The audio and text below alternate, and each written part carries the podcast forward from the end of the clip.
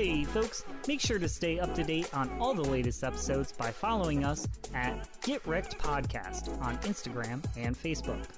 Or if you have any recommendations you'd like to hear us review on the show, you can contact us directly via email. Or, I don't know, maybe you just want to send us some feet pics. You creep. I don't know what you're into. I don't care. We'll review those too. What do you think of that, huh? In any case, all your requests, feedback, and general criticism of the straight white patriarchy can be sent to getrectpod@gmail.com. That's GITRECDPOD@gmail.com. Now, back to the show.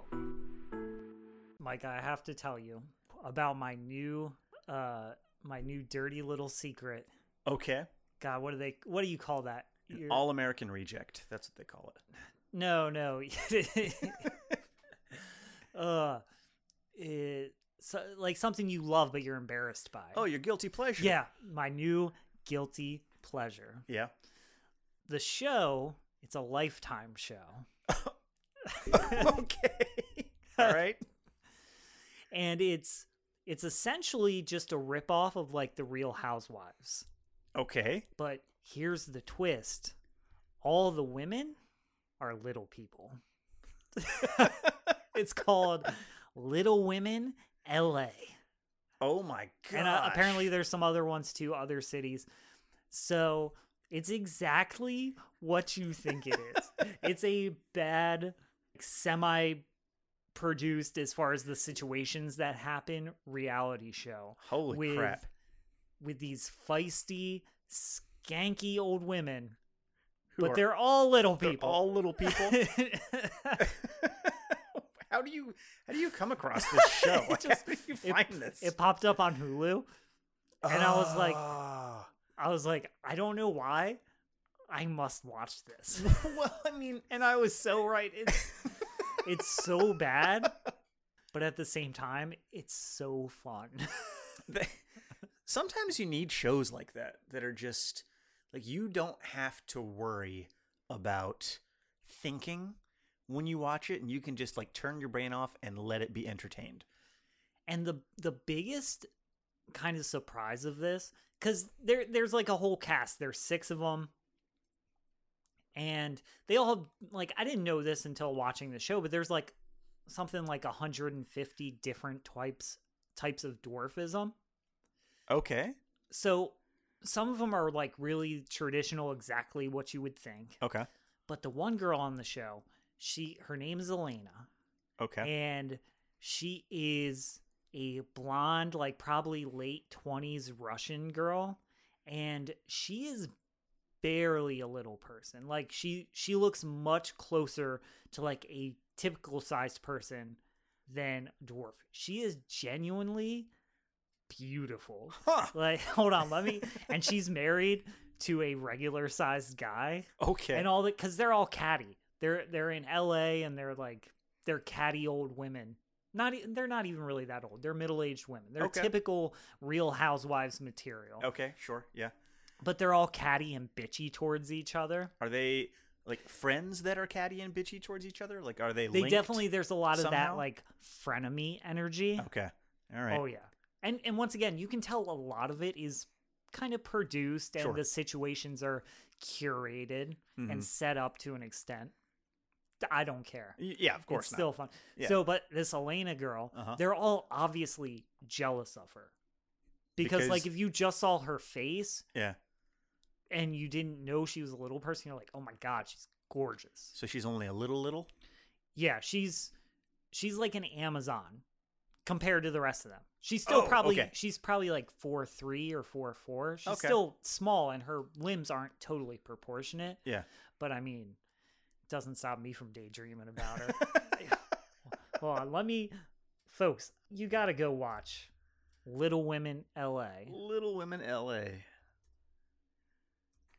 Yeah, she's very pretty. But all the other girls, like the one, her boyfriend is always trying to flirt with this girl, and they're all obviously incredibly jealous of her. Yeah, she's very pretty. She's got some very adorable like family photos on Instagram. Yeah, once again, if you just saw her, you'd probably, you may even just think, oh, she's just a little on the short side. Yeah. If you took a picture of her standing next to Danny DeVito and you didn't know how tall Danny DeVito is, you'd be like, oh, she's a fully normal size person. But then this kind of led me down a rabbit hole a little bit. Okay. I mean, into something similar, but not really similar. I've also started watching Hoarders. Dude, Hoarders? Who are you becoming? Hoarders is the funniest show ever made. What? Hoarders is the funniest show ever made?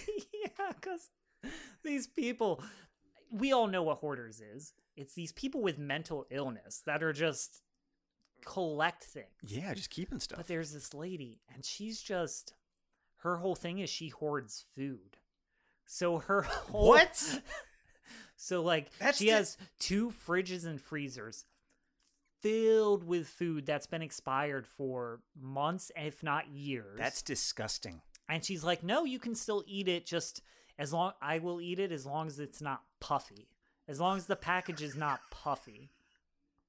That's... And so the guy, the therapist guy, comes in to help her. Yeah. And he's like, so what do we got going on in here? And she's like, well, it's a mess. And he's like, yeah. And he's like, do you smell that? And she's like, no, what are you talking about? It just smells like normal air. And he's like, it smells like something's rotting. Yeah. And she's like, no, they're in the living room. She's like, no, nothing in here is rotting. I don't have any food in here.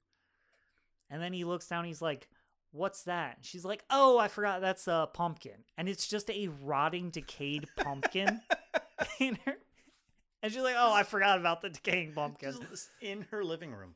And then they're walking to the kitchen because he's like, okay, let's go take a look in the kitchen. And then he's like, oh, is that more? And she's like, oh, yeah, I forgot. That's the squash. That one's not a pumpkin. That one's a squash. But it's also rotting. It's also rotting. Just bags of rotting apples and lettuce. That's so gross. A fridge filled with 100 yogurts. That's so gross. That have all been expired for months, and they're soaked in the juice of meat that has gone rotten in there. Oh, that's just so gross. It's hilarious. I don't know what you're talking about. I mean, okay, I'm the type of person, and my wife can attest to this. I look at the Best Buy date for milk, and if I am a week within that range, not after, but ahead of, I will not drink it. That's a little much. It's not, though. It's being safe. Well, I'm kind of on this lady's side because all the people, they're forcing her to throw out her freezer, and she's like emotionally attached to like this food that she has. Yeah. And her whole thing is she doesn't want it to go to waste. She doesn't want to be wasteful. I think it's a little bit late because she had been very poor at one point. Okay. And so that's kind of how her hoarding started. So once she did have a little bit of money, anytime she sees stuff on sale, she's like, oh, I have to buy it all because I don't know when I'm not going to have stuff again, right? Yeah. So that's her mentality. The therapist guy, he's like, this has been expired for months. And she's like, yeah, it's fine as long as, I know it's fine as long as the package isn't puffy. And he goes, how much bacteria do you think would need to be in a package to actually make it puff out? Mm-hmm. She's like, probably a lot. And he's like, yeah, probably a toxic amount, a fatal amount. And she's like, yeah, that's why I don't eat them when they're puffy. But I'm kind of on her side because they're all saying, no, this will kill you. If this is dangerous, it'll kill you if you eat it. But here's the thing, that lady, and she even said, well, I guess I just have an iron stomach. She probably does. I'll bet her immune system is amazing. Exactly. Her gut biome is made for that because she's been slowly eating bacteria for years and years. Her body, it's like animals can eat raw meat, right? And it's no problem because their bodies, over time, your body will get used to it. Yeah. Don't drink the water in Mexico, but people in Mexico can drink it all day because their bodies have gotten used to it. So, and don't get me wrong, this lady's house was horrific. I bet it was. Just piles of cat shit, and the food is like next to the cat poop, and the sink is just filled with dishes, and she just, when she needs a dish, she just washes it on top of all the dirty dishes in the sink. It's horrific. There's mold all in the fridge and the freezer. It is. But I am kind of on her side because I'm like, they're telling her that she can't eat this stuff. She can. I mean, that doesn't mean that she should. But it is just so wild watching people. And she was a food hoarder. Then there's people who get attached to their stuff. Mm-hmm.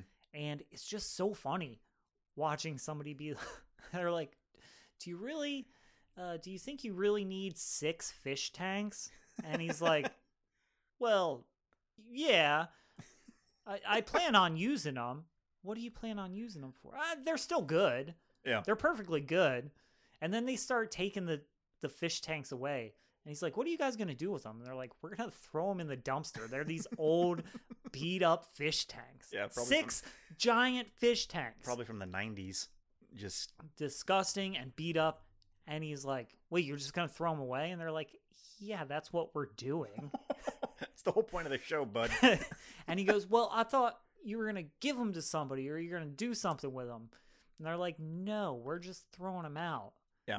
And he goes, okay, well, I don't want to get rid of them then. Jeez. It's the funniest shit. My recent guilt that, first of all, it sounds disgusting. It's like, very disgusting. That's what makes it so funny is how disgusting it is. And these people are just it doesn't register. Or it does register and they just feel trapped and they can't. It's fascinating. Yeah. I could see that as being fascinating. I don't know if I probably would enjoy. I probably would thoroughly enjoy watching it. I went through the whole process right there. You got to watch it with a friend. Okay. Yeah. Because I'm watching this with Kendra. Yeah. And those types of shows are fun. Because you're not paying attention. You can talk through them. And mm-hmm. that's probably what makes it so fun. Mm-hmm. You got to have a friend to watch. Yeah. To watch Hoarders or Little Women LA with. But both very worth it if you do. Yeah, that would not fly in this house. At all. Get Ashley hooked on Little Women LA. There's no way Ashley's getting hooked on Little Women LA. There's no way that's happening. You think that. Because once again, I would never watch Real Housewives. Yeah. And it's basically the exact same formula. But Ashley... they're small. They're small, but their attitudes ain't. There's all kinds of silly, dumb puns. Little like Women, big attitudes. Is that what exactly? If you were wondering, yes, those types of snarky one-liners are definitely fantastic. Fantastic. Now, Ashley has a very particular set of annoyances, and once she gets annoyed with a show, she immediately is done. She's completely done. One of them, which was Curb Your Enthusiasm. I could see that. Yeah. I don't think it's really a show for women. No, I would agree with that completely. Too much. I mean, Kendra loves it. Oh, yeah? But she can also only watch a couple episodes before she's like, I need a break from Larry David. Uh-huh. She basically lives with Larry David, so she... Ooh. You want to talk about Larry David? Yeah, that's all I ever want to talk about. Let's do it. Hit that theme.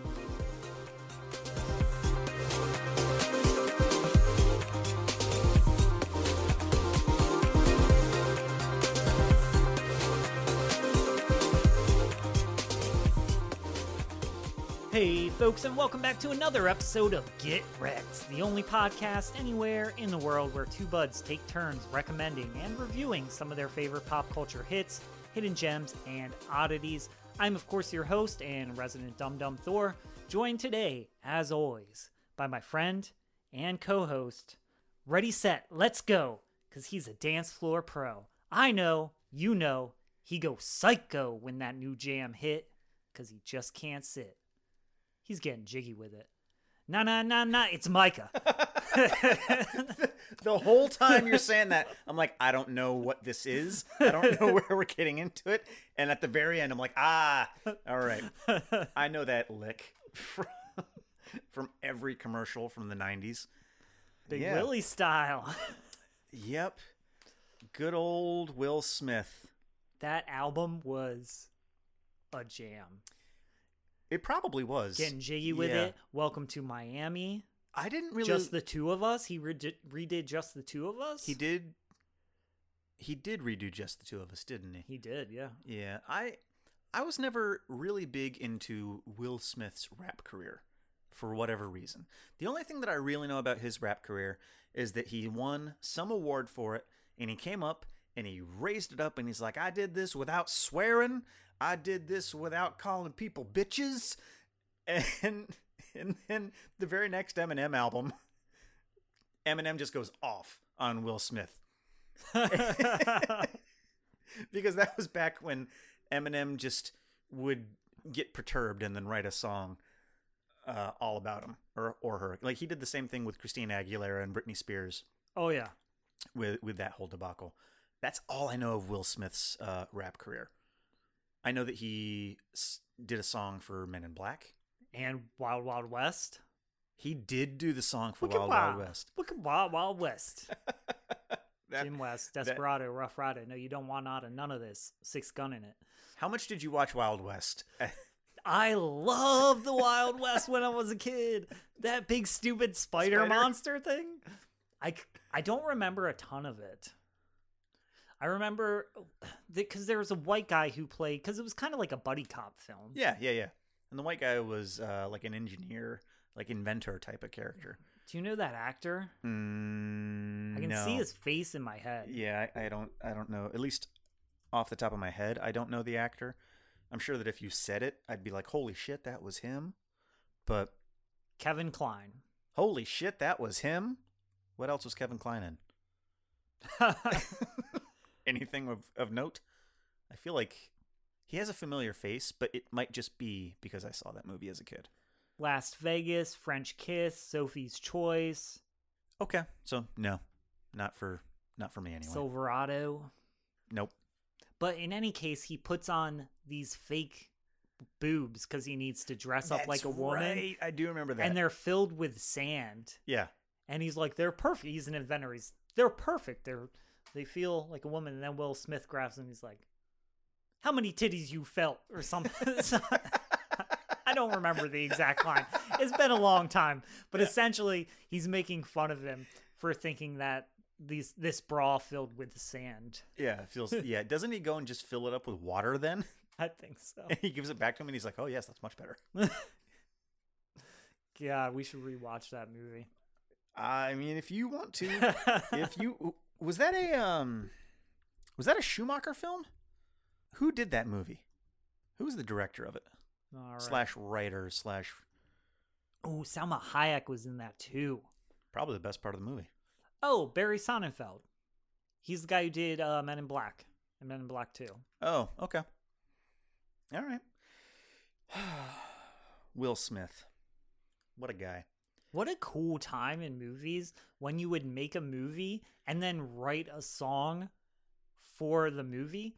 And then that would become like just a normal song that people listen to. Aerosmith did it with the Meteor movie. Oh, with Armageddon. Was it Armageddon? Yeah. Was that an original Aerosmith song? Uh-huh. Yeah. Okay. And I think they did it. I'm assuming they did it because his daughter, Liv Tyler. I think that was her first big role. Oh, was it? I believe so. Because she did Lord of the Rings after that. Yeah. They did. I mean, they did the same thing with Titanic. Right? Like, think about how big My Heart Will Go On by Celine Dion was. Can we get some more can we get some movie songs? Yeah.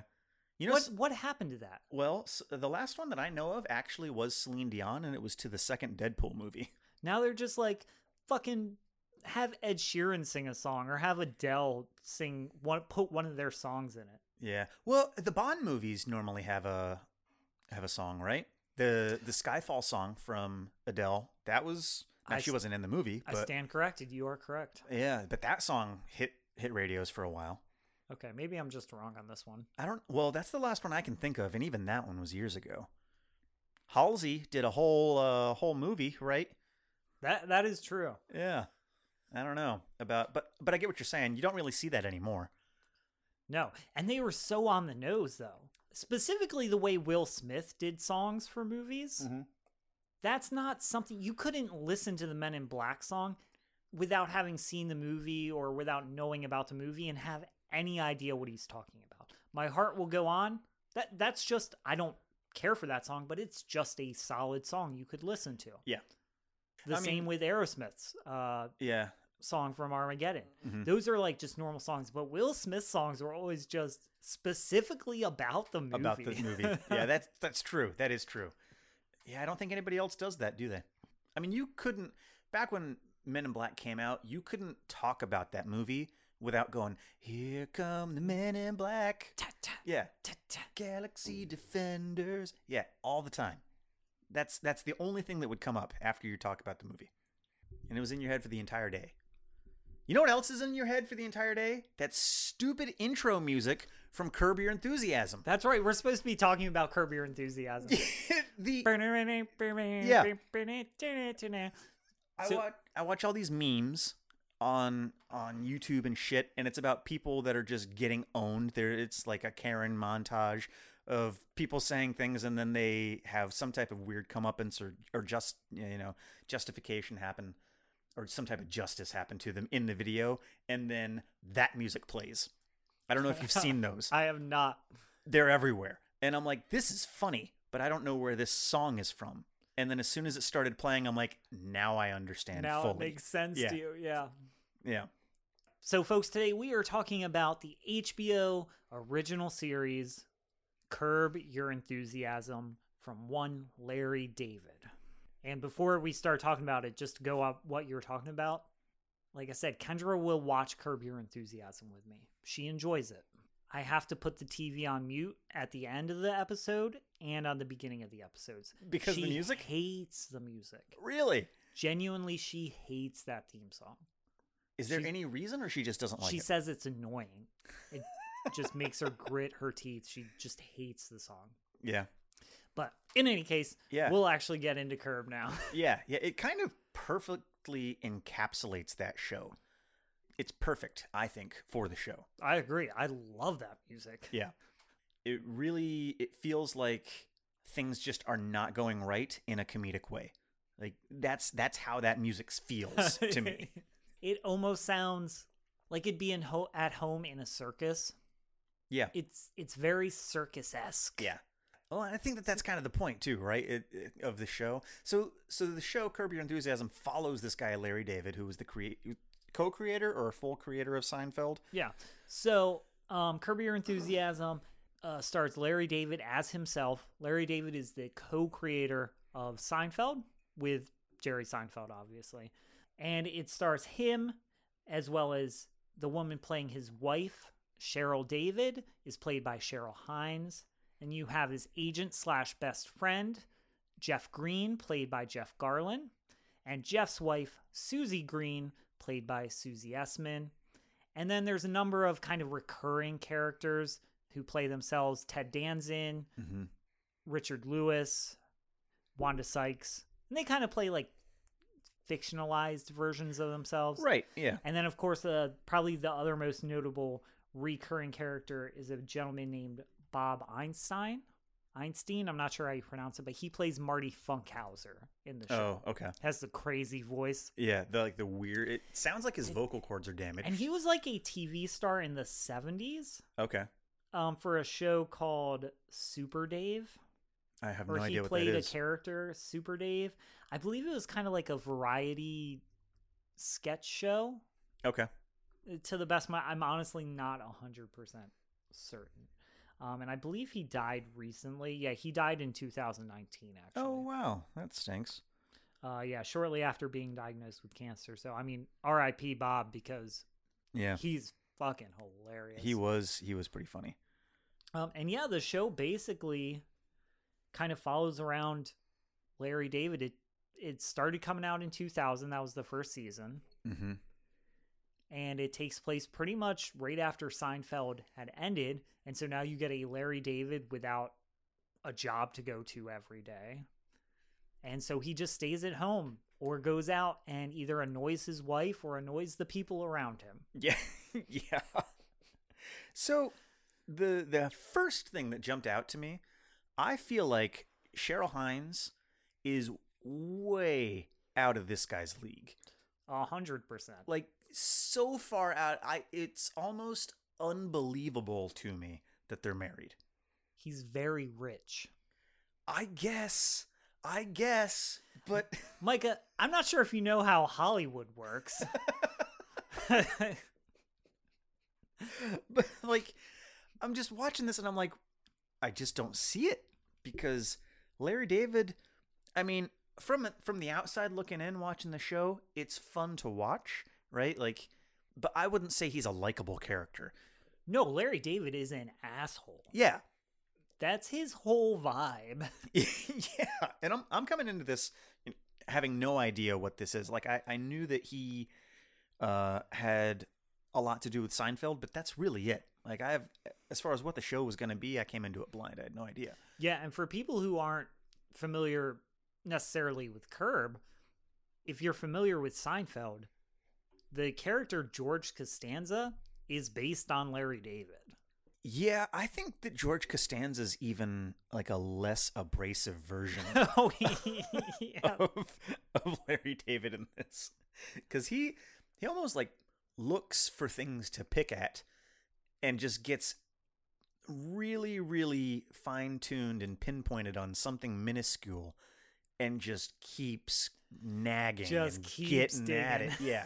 It just keeps going about the most mundane shit. He can't let it go. Yeah, so we'll start at the very beginning. I wanted to start you off. I had to start you off with, because it introduces the main character. Of course, yeah. Season 1, Episode 1, The Pants Tent. Yeah, yeah. And Thor gave me a list of 5 or 6 episodes from across the first, like, 9 seasons of it. How many seasons are there of this? There are 11. Okay.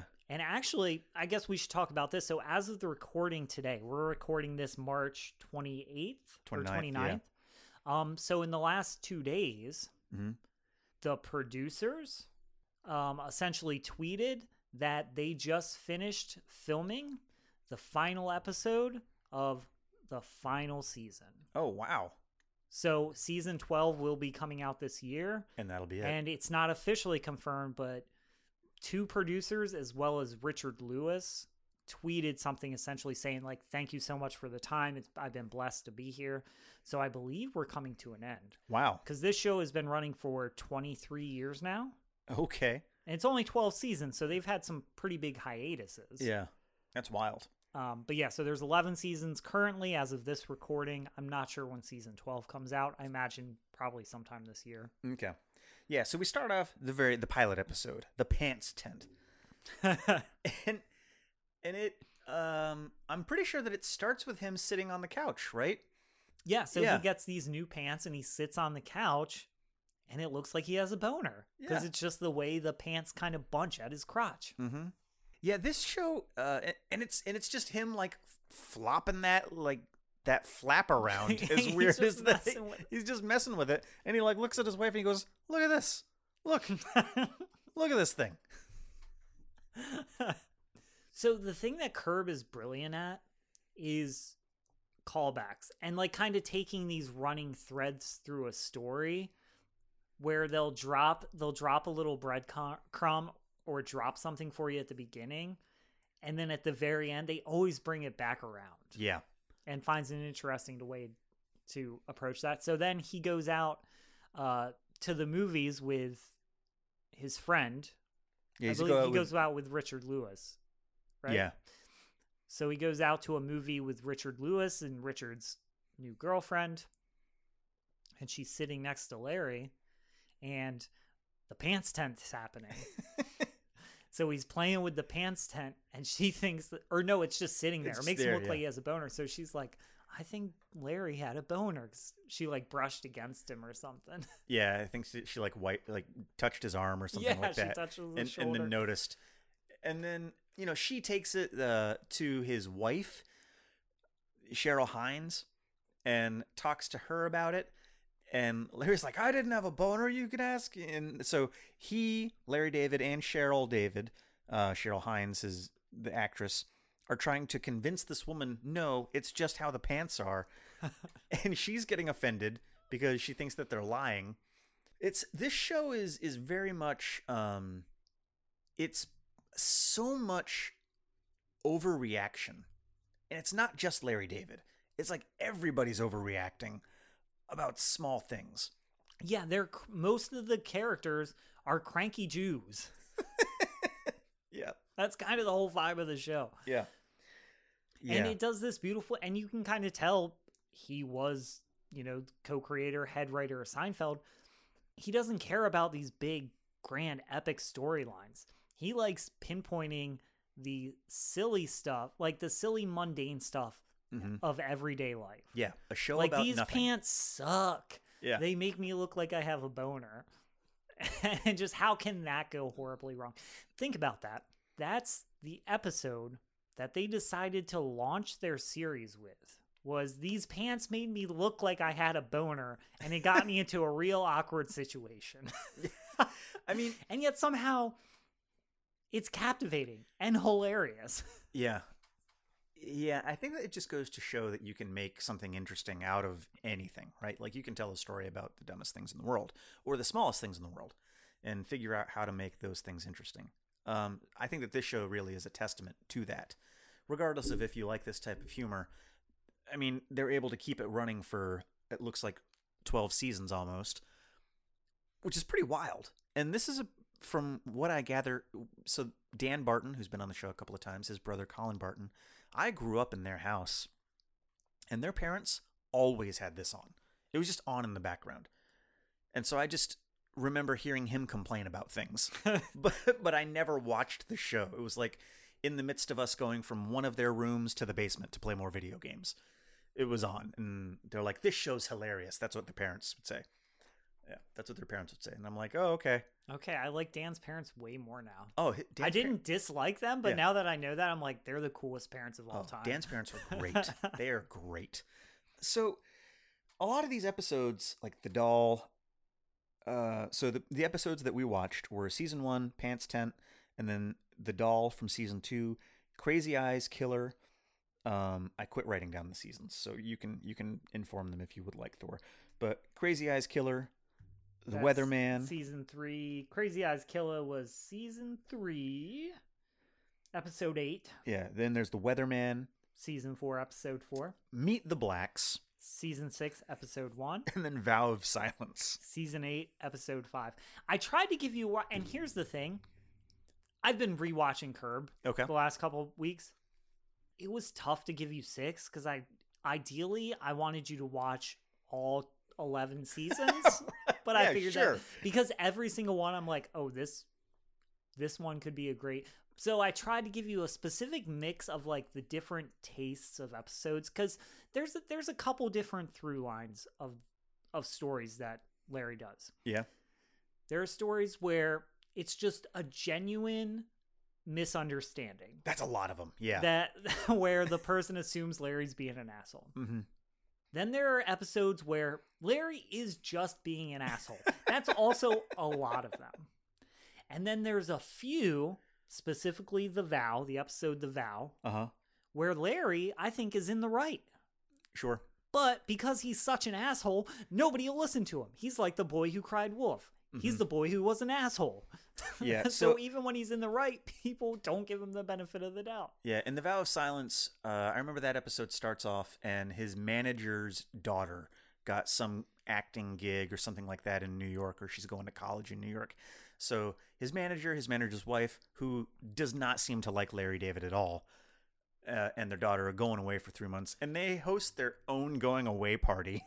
Yeah. Which is funny.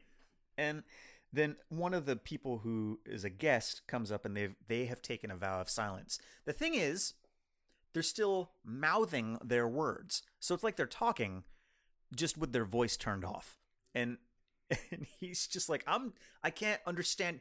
Just talk. Like if you're going to mouth the words, what's the point of the vow of silence? Just talk. You're just doing a less effective way of communicating, which I completely get. And I think that's.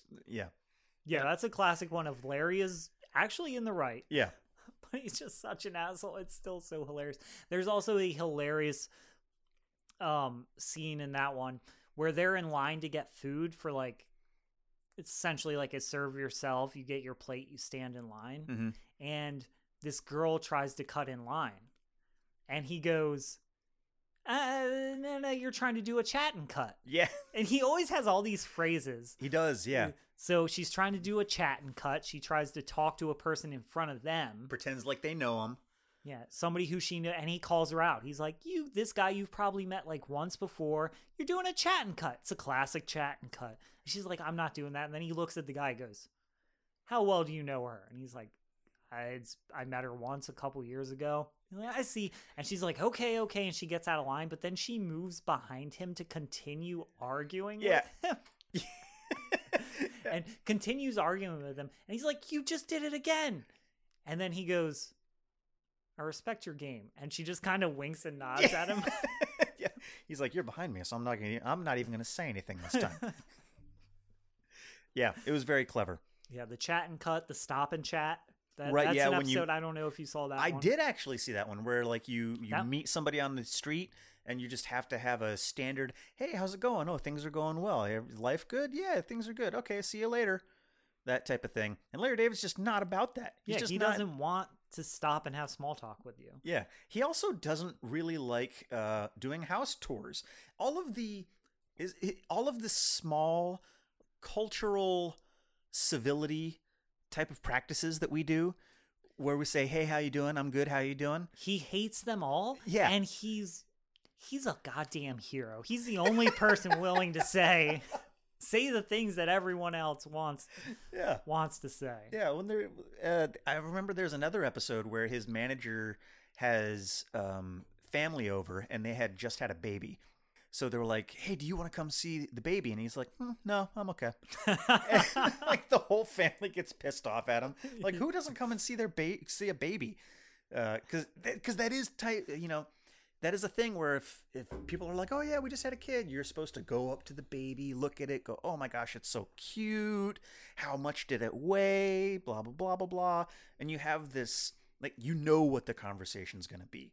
Everybody has already agreed. It's like you've signed a pact to have this conversation, even though you know what the conversation is, and then you can leave after the conversation's done. And he's just not about that. Yeah. His anger, because Larry David is the person inside all of us. We all have a Larry David in us, and it's just to what extent. He's the only person who can be Larry David all the time. Yeah. It honestly, it takes a fortitude that I don't think most people have. Well, you've got to be willing to not be liked by anyone. Like, people talk about, like, "I don't care what people think about me." You do. Yeah, to a degree. You do. He does not. Yeah. I mean, it's fun to watch, but God, you would hate that person in real life. Can you imagine? Like, you would hate them in real life. So, I don't want to spoil anything for you, but I'm probably going to hear. That's so fine. I don't know, because you said you watched a couple episodes in different spots. I do. Yeah, I don't remember which ones. Okay, that doesn't matter. So I don't know if you picked up on this. There's a very interesting thing that Curb did.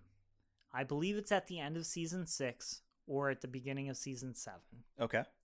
Cheryl divorces Larry.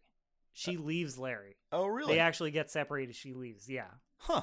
Typically, in any sitcom, in any show, regardless how much of a bumbling fool or a dick the husband is, the hot wife always sticks around. Yeah. So, and Larry's like, "Not on my show." Because genuinely, she's like, "I just can't take you anymore." Yeah. So wait, because some of the episodes that you gave me were past that season. Yeah. That you're saying. So specifically the Vow of Silence. Yeah. Was she not in that episode? She was not. She may have popped up, because she still pops up throughout the show. Interesting. Yeah, eventually she ends up getting with Ted Danson. What? What? Yeah, so she stays in the show. Okay. But it becomes more like adversarial. Oh, wow. That's interesting. Okay. So yeah, that's how he, because she's still friends with all the people he's friends with, so that she's still around all the time. Mm-hmm. It was a great way, narratively, it was a really cool storyline. And it was easy to just keep her in the show, because they weren't trying to write her off the show. They were just like, at a certain point, nobody can live with Larry David all the time. Yeah. Did you meet Leon, though? That's the only thing I regret. I didn't give you an episode with Leon. I don't think. Okay. So the episode Meet the Blacks. Okay. Essentially, they move in a family from like Hurricane Katrina that got their house lost. Yeah, some And hurricane. Cheryl wants to move in a family who lost their house. And there's a family called the Blacks.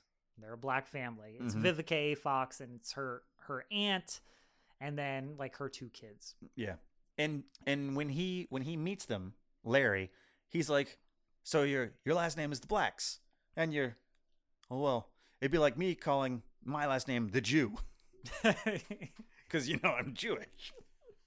I love watching Larry David interact with black people. That's why I gave you Crazy Eyes Killa. Oh, yeah. Crazy Eyes Killa is pretty funny. Oh, but in any case, I got sidetracked. Yeah. Meet the Blacks. So eventually, their cousin also moves in. It's a guy named Leon. It's played by J.B. Smoove. Okay. You should look him up if you don't. So does the family stay with them for a while? They do. Eventually, they leave. Okay. I don't want to give away too much as to what happens there. But J.B. Smoove's character, Leon, he stays. He doesn't move out. And he just stays in the show. He lives with Larry in perpetuity for the show. Oh, really? Okay. Yeah, I've seen him before. Genuinely, I think probably one of my top 3 funniest people in the world. Oh, yeah? He's just hilarious. Everything he says is hilarious. Huh. So he becomes a recurring character. I didn't give you any episodes on there with J.B. Smoove, but I think it's after season 7. I think he starts on season 7. Okay. And he becomes a pretty main character as well. Okay. He's so funny. Yeah, looks like he was in Spider-Man. I'm not sure. Oh, was he one of the... Because he was in Spider-Man, it looks like Far From Home. He was one of the field, like the teachers running the field trip. Yes. Okay. He sure was. That's where I recognize him from, because everything else that I saw, I didn't recognize really, other than some voice acting stuff. But I wouldn't recognize his face from those. Yeah, wow, genuinely one of the funniest people. Just naturally funny. Just anything he does or says makes you laugh. Yeah, I really loved. So the episode, The Weatherman that we watched, I really enjoyed because it's just basically about this snarky weatherman who's like, you know what, it's gonna rain tomorrow, but he loves golf.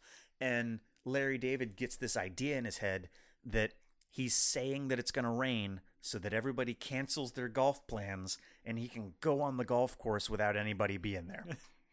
And I think he's onto something. I go, I thought while it was happening, I'm like, what an ingenious idea if you're the weatherman and you love golf. Yeah, just tell everybody that's going to rain. Half the people are going to not show up. And that's also a hilarious episode because it's Marty Funkhauser's dad's funeral. Oh, right. Or no, not his funeral. He's getting like an award or something. And they're all clapping and everybody's like, stand up. But Larry hurt his back. Oh, yeah. So he can't stand up. So then everybody's like, because his back hurts. Yeah. He goes to a masseuse and is like, he bets the masseuse like $5,000. You can't fix it. And the guy's like, yeah, I will. I'll fix it. I'll bet you $5,000. So he works on Larry. His back does get better. But then he misses an appointment. And it goes back to being bad. So everybody, because at first Larry missed some stuff because his back was bad. Yeah. And then his back gets better. And everybody's like, I thought your back was hurt. And he's like, yeah, it was. It's good now. And they're like, okay, Larry. Sure, Larry. Yeah. And then they get to this moment. They're honoring Marty Funkhauser's dad. And he coughs or sneezes or something. And he hurts his back again. And it's like time. Everybody stand and applaud. And everybody stands and applauds except for Larry because his back is hurt again. And everybody's just yelling, Larry, stand up. What are you doing? Yeah. Yeah. Once again, he's the boy who was a dick. Yeah. Because even when he's not trying to be a dick, yeah, he is. And nobody believes that he wasn't trying to be. Yeah. Yeah. This is definitely a show of unfortunate circumstance. And all the cast is so good mm-hmm. in the show. Jeff Garlin, who plays his agent / best friend. Yeah. He's hysterical. He is very funny. He's hysterical. And he plays kind of like, it's hilarious. He plays kind of like a shitbag guy. Mm-hmm. Like he constantly cheats on his wife. Yeah. But you still love him as a character. Yeah, again, interesting characters to watch. Horrible people. Susie Essman plays Susie Green. I love her so much. She gets so angry. She constantly yells at Larry and everybody, and she calls Jeff. She's like, "You fat piece of shit! I hate you." Yeah, she's like the sassy wife who wears the pants in the family. Yeah. Yeah. Richard Lewis. Okay, do you want to know the only other thing that I know Richard Lewis from? Sure. It's a movie called Wagons East. Have you heard of that film? No. So it's pretty funny, actually. It's John Candy's last movie. Okay. And it's a Western. I feel like I've seen this. Yeah, so it's a Western, and basically it's about these people in a small Western town, and all of them, like the group that the movie follows, Richard Lewis is the main actor in it. He's the lead. And they're just like, you know what? The Wild West, because it's like the American frontier. And in all these movies, it always glamorizes the American frontier, right? But that time in history sucked. Yeah. And so everybody there is like, it sucks here. Why are we here? And so they're like, let's go back east where it's way more civilized. And so that's why it's called Wagons East, because they're packing up and they're going back to New York. That's the funniest premise. I have to see this now. Yeah, and it's John Candy's last movie, and John Candy's like this crazy, like mountain man, trench coat, duster coat. I feel like this actually sounds familiar. I think I may have seen this. Yeah, the dude from Scrubs is in it too. You know, the older snarky doctor. Yes, yeah, I know exactly what you're talking about. He's in it as well. It's a solid film. That sounds like an all-star cast. I love John Candy. Yeah. Yeah, and I think that John Candy died in the filming of it, like near the end of the filming of it. Oh, wow. Okay. Yeah, so he didn't fully finish the movie. But yeah, Wagons East. That now I've got to look, since I'm talking about it, I should probably pull it up and see when that was made. I love the friendship between Richard Lewis and Larry. Yeah. Because they're always kind of mad at each other. They're either mad or apologizing to one another. All the time. All the time. All and they the still time. Love each other. Cause... Yeah. They seem like friends who had something in common 20 years ago. And now they don't get along. But yeah, but they're friends. So they're just still... Because they have a history. They're like, yeah, he's a friend. And so interesting thing about Curb, a couple things. One thing that Larry David has always done a lot of is he kind of gives young comedians and young comedic actors, like, he'll give them roles in his show. Okay. So you see, like, Caitlin Olsen plays Cheryl's sister. Caitlin Olsen plays Dee in It's Always Sunny. Mm-hmm. Doug Benson, who is a comedian. Gosh, I'm trying to think of some of the other people. But off the top of my head, I can't think of any. But there's a lot of, like... You'll see young actors who went on to be pretty big. Young Melissa McCarthy. Oh, wow. Okay. There's a number of them. Yeah. As well as you'll get a lot of like celebrities. David Schwimmer, Michael J. Fox. I mean, Seinfeld and Julia Louis-Dreyfus and Michael Richards. Yeah. And God, what's George Costanza's real name? Oh, I forget. But at one point they do like a Seinfeld. They start to work on like a Seinfeld reunion. So yeah, the cast of Seinfeld makes cameos as themselves. Yeah. So it's this weird amalgam. You never really know if a person is going to be playing themselves or playing a character that's not them. This seems like a show that Hollywood loves because we have so many celebrities, actors, actresses that are jumping in for one episode or two episodes at a time. I mean, other than like Ted Danson, the actors who are kind of recurring, there's a ton of cameos. Well, and this is kind of like a coveted show for people to get on. Yeah, that's what I mean. Like, it seems like something where, I don't know. I mean, I guess it's acclaimed, right? And the general public likes it, but I feel like people go, oh, Larry David, he did Seinfeld. I'd love to be on an episode of one of his shows. And then they get on an episode of one of his shows. And the interesting thing about... It's probably tough to get on this because the way Curb is written is it is done in a technique known as retro scripting. And essentially that's just a fancy way of saying they write an outline and then all the actual acting you see, that's all improv. Oh, yeah? Okay. Yeah, there's no scripts written for this show. They basically write an outline of the story, and they'll go to film the scene, and they say, okay, Larry, you're mad about your pants tent, or you're mad because somebody parked in two spaces. Yeah. And then the other actor, they'll be like, you're the person who parked in two spaces, and he's being a dick to you. And then they just roll. So everything you're seeing, none of that is like a script that's been written. So it's like an improv show, basically. Yeah, it's all improv. So the story is crafted. Yeah.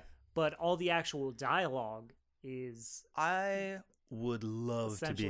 Yeah, I would love to be on a show like that. I would love to do that stuff. That would be so much fun. That's awesome. That makes me like the show more. It's also incredible when you realize it's filmed that way. Mm-hmm. And then, like, how funny it is. Yeah. And how good they are at making it feel real sometimes. Yeah. There was an episode that I watched, and I don't think that it was on the list of episodes that you gave me, but there were two people that were hosting a party back-to-back nights. Like, one guy was hosting a party. It was... Marty Funkhauser. Yeah. And then Ted Danson. It the next night. And so... Dude, that episode, I think that is one of the ones. Is that one of them? It might be. I think, yeah, that's Meet the Blacks. That's Meet the Blacks? That's the Meet the Blacks episode. Yeah, it is. Okay. Because you don't actually meet the Blacks till the very end of that episode. Yeah. Yeah. Yeah, that was hysterical to me. So the gist is right. The gist is, how do you get out of going to a party you don't want to go to? Just go to the party the next day and then pretend that you got the dates mixed up. And then be like, oh, man, you know, sorry. Well, we'll let you go ahead and do whatever you're doing. Sorry to interrupt. But then the people keep them. Yeah, yeah. And they give the same line. And they go, hey, you're here. You don't have any other plans. You might as well stay. And it just turns and totally bites them in the ass. And each time, so Larry David tells this idea to the guys in his locker room, which happened to be his manager. It's Jeff and Richard. Yeah.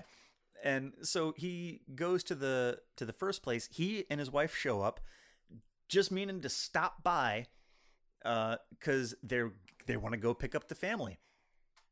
Or was it the second time that they wanted to go pick up? That's the second time that happened. Yeah. So the first time they just they wanted to go to they wanted to go to Ted Danson's party, so they made a pit stop on the way to Ted Danson's party. At whatever the other guy's name is party. Marty Funkhauser. Yeah, Marty Funkhauser. And then Marty Funkhauser's like, you're going to stay because you don't have anything else to do. It's like, Larry, why do you seem like you want to leave? Yeah. You don't have any plans. You got nothing to do, right? Yeah. Let's play Boggle or something. Let's play the Newlywed Game. And that was another thing. So it seems to be that there's this reoccurring joke where, what is his name? Where Richard Lewis, he always seems to have a new girlfriend. And it always seems to be the one. Every season. This one is the one. Yep, every time. Because every episode that I watch, I'm like, that's a different woman. And yeah. And then this Larry David plays the Newlywed Game. I got to tell you, too, a lot of this comedy is from Larry David just stepping in his own shit. So many times he creates the scenario and makes the problem for himself. Oh, yeah. 100%. Yeah. So they play the Newlywed Game. And the first question that pops up, and they're playing, obviously, with their significant others. The first question is, which wife of your friend group would you want to sleep with, wife or girlfriend? And they're like, oh, Larry David says Cha-Cha, this guy's new. Who, by the way, is the love interest from Wayne's World. The Asian girl from Wayne's World. Really? Swing. Yeah. Wow. Yeah. And she's still beautiful. This episode was probably filmed, you know, a number of years later, probably close to 10 years later, still just drop dead gorgeous. Yeah. Yeah. And of course his wife gets super upset, and both of the other guys who were playing were like, well, we're going to say our wife. Yeah. Like, that's our answer. And once again, this is one that, like, I feel like Larry's in the right, because they're playing the Newlywed Game, and it's like, which one of your friends' partners would you want to sleep with? Yeah. And he actually answers the question. And then it makes him look like a dick. Yeah, because the other guys cop out and they're like, my wife, of course. Like, I'd have to go with my wife. Anyway, we're probably around that time. We're probably at a good spot. I feel like we have been ranting more than necessarily reviewing. Just kind of talking about the... Yeah. Actually, let me tell you a funny story I heard. This is a story I heard secondhand. I've never seen Larry David in person. I was listening to a podcast, I believe. So this guy was telling a story of he lives in LA and he went to the golf range. Who is he behind in line but Larry David? Oh, boy. And so Larry David was talking to the person because you go and you buy like a bucket of balls. And it was $10 for a bucket of balls, $15 for two buckets of balls.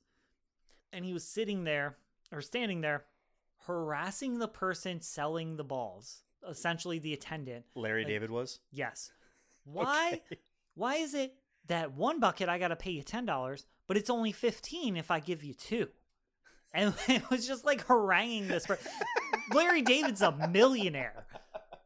A legit certified millionaire, no question about it. I mean, has one of the... haranguing this person about why two buckets is $15, but one bucket is only $10. And there was no cameras. So who Larry David is in the show is who Larry David is. That's, oh man. That's wild. That's just who he is. That's kind of hysterical. So, there, you're right. Everybody's got a little bit of Larry David in them, right? I had a little bit of Larry David in me once when I went to Dairy Queen. I went to Dairy Queen with my cousin Cody. He's a year younger than me. He is the cousin that I grew up with. Every summer we'd hang out like all the time. He came here and we go to Dairy Queen. I order something. He orders a banana split. I don't even remember what I order. It doesn't even matter. They go, we're out of bananas right now. Is that okay? And Cody, nice guy, goes, yeah, that's fine. And I held up my hand. And I'm like, whoa, whoa, whoa. Wait. He ordered a banana split? Yeah. He ordered a banana split. And they said, we're out of bananas. You got to bring out the David. Is that okay? And I go, whoa, whoa, whoa, whoa, whoa, whoa, whoa. Are you going to charge him full price for that?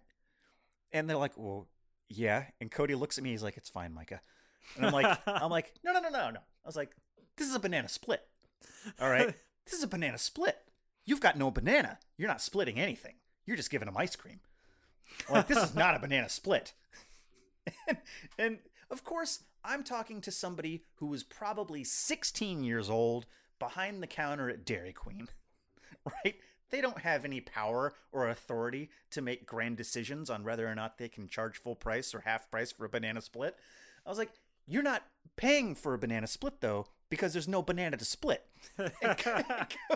Cody's like, Micah, it's fine. Holy shit. And he gives the lady the money.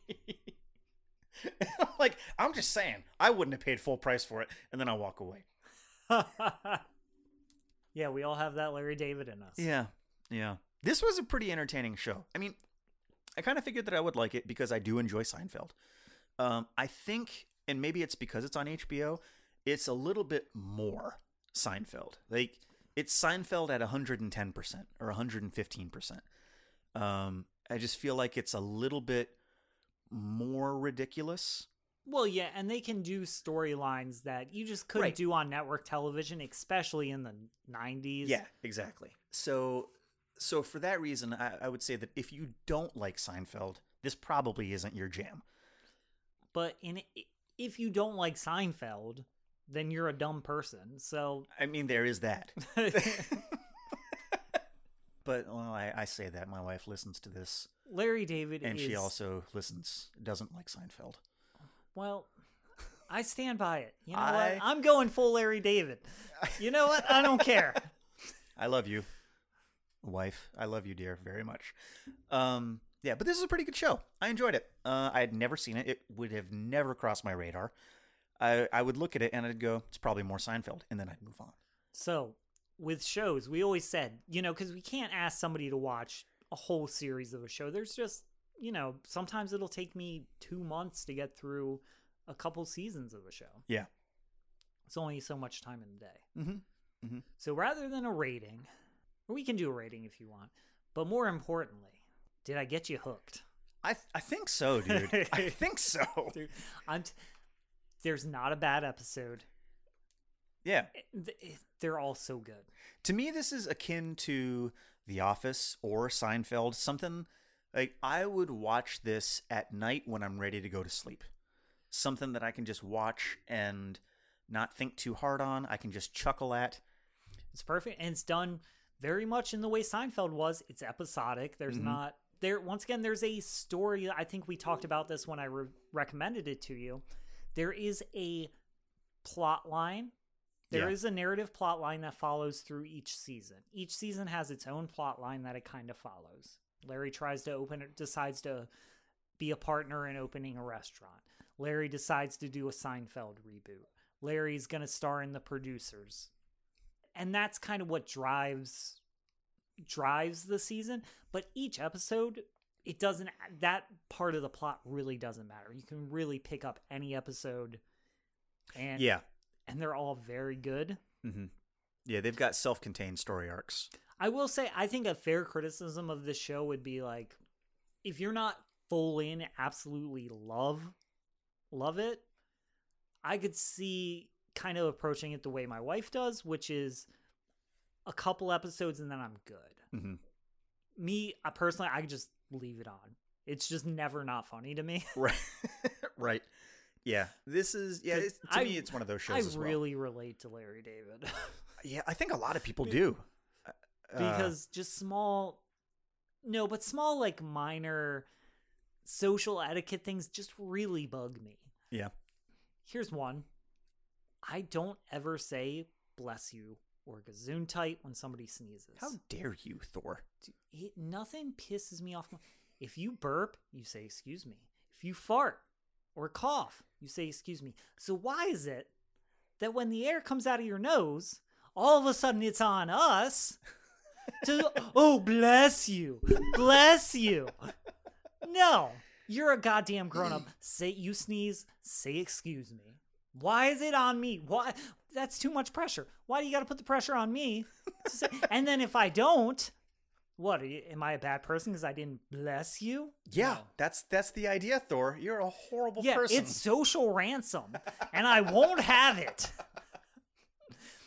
These are the thoughts that roll around in my brain pretty frequently. Yeah, that's. I mean, that's a fair argument. Yeah, I get it. The onus is on the person who is participating in the act in every other bodily function, right? Yeah.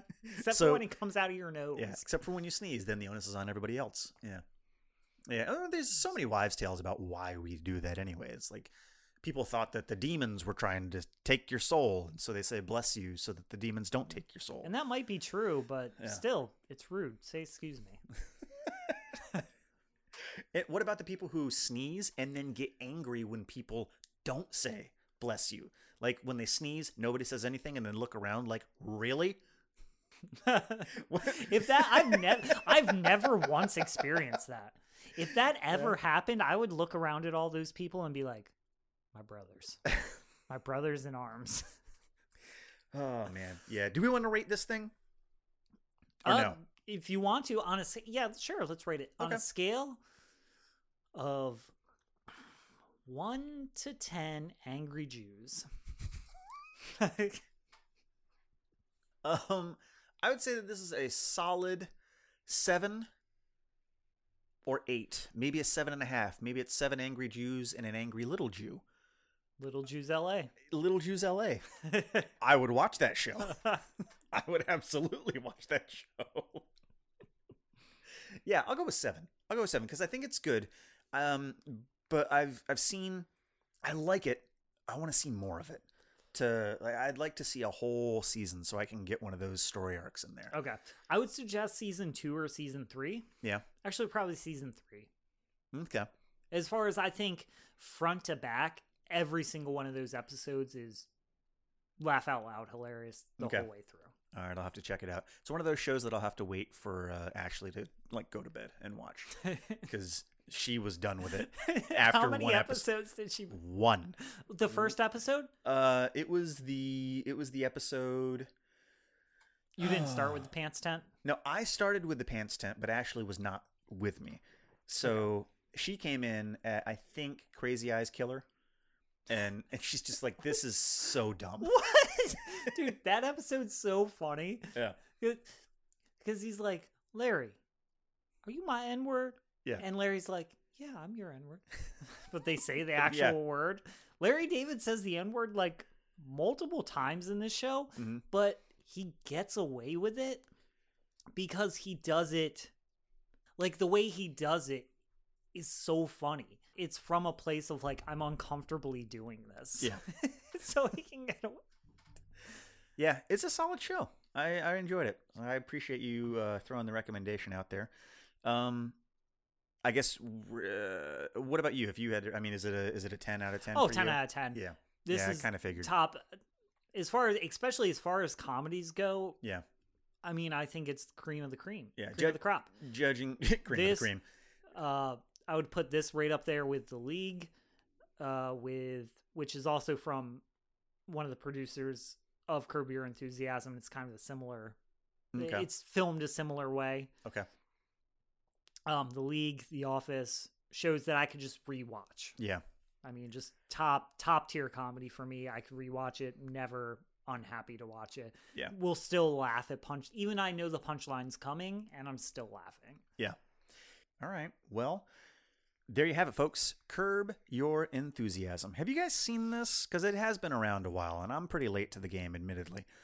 But I'm not sure about its cultural popularity, because it is one of those HBO shows, right? And I don't think that HBO has always had a thing, at least to me, where it has seemed like something that people who have money pay for.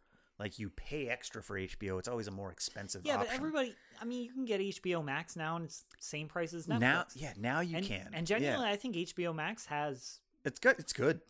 HBO Max has a lot of really good stuff on it. It does, I mean, if I were to suggest streaming services... I would probably go Hulu and HBO Max. I think that HBO Max beats Netflix right now, personally. I think most everything beats Netflix. Yeah. Because they did this thing where they're like, we're going to sink all our money into our own shows. Which, and I mean, they've had some very successful shows, very good shows on Netflix. They're originals. But they're supporting shows and movies. They kind of sat back and ignored the fact that everybody caught on to how good they were doing. Yeah. And everybody started buying up the properties to other things or starting their own streaming services. If you want to see The Office, now it's on Peacock. Yeah. If you want to see like anything from Showtime, now it's on Paramount Plus. So, stuff like that. So I think Netflix, they were doing so good that they failed. They were so high, they failed to look at what was going on below them. And all their competitors, they're like, oh, I don't care about Hulu. I don't care. Oh, Paramount's starting their own streaming network. HBO's starting their streaming network. Who cares? And didn't pay attention as those companies just bought up some of the most bingeable and best properties. Yeah. So what do you guys think about Curb Your Enthusiasm? Is it as great as Thor thinks?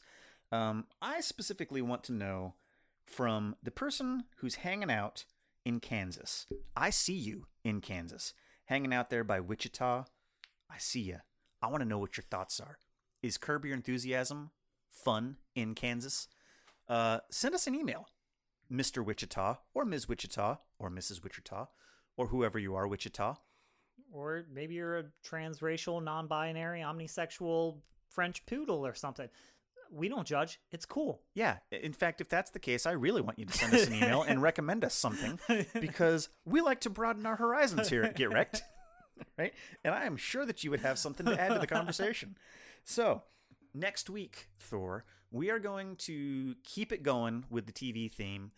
Well, kind of. We're going to do a mini-series. And this was the first mini-series that Cartoon Network ever did. And it's a little gem called Over the Garden Wall. Okay. It's basically about two half-brothers who get lost in the woods trying to find their way home.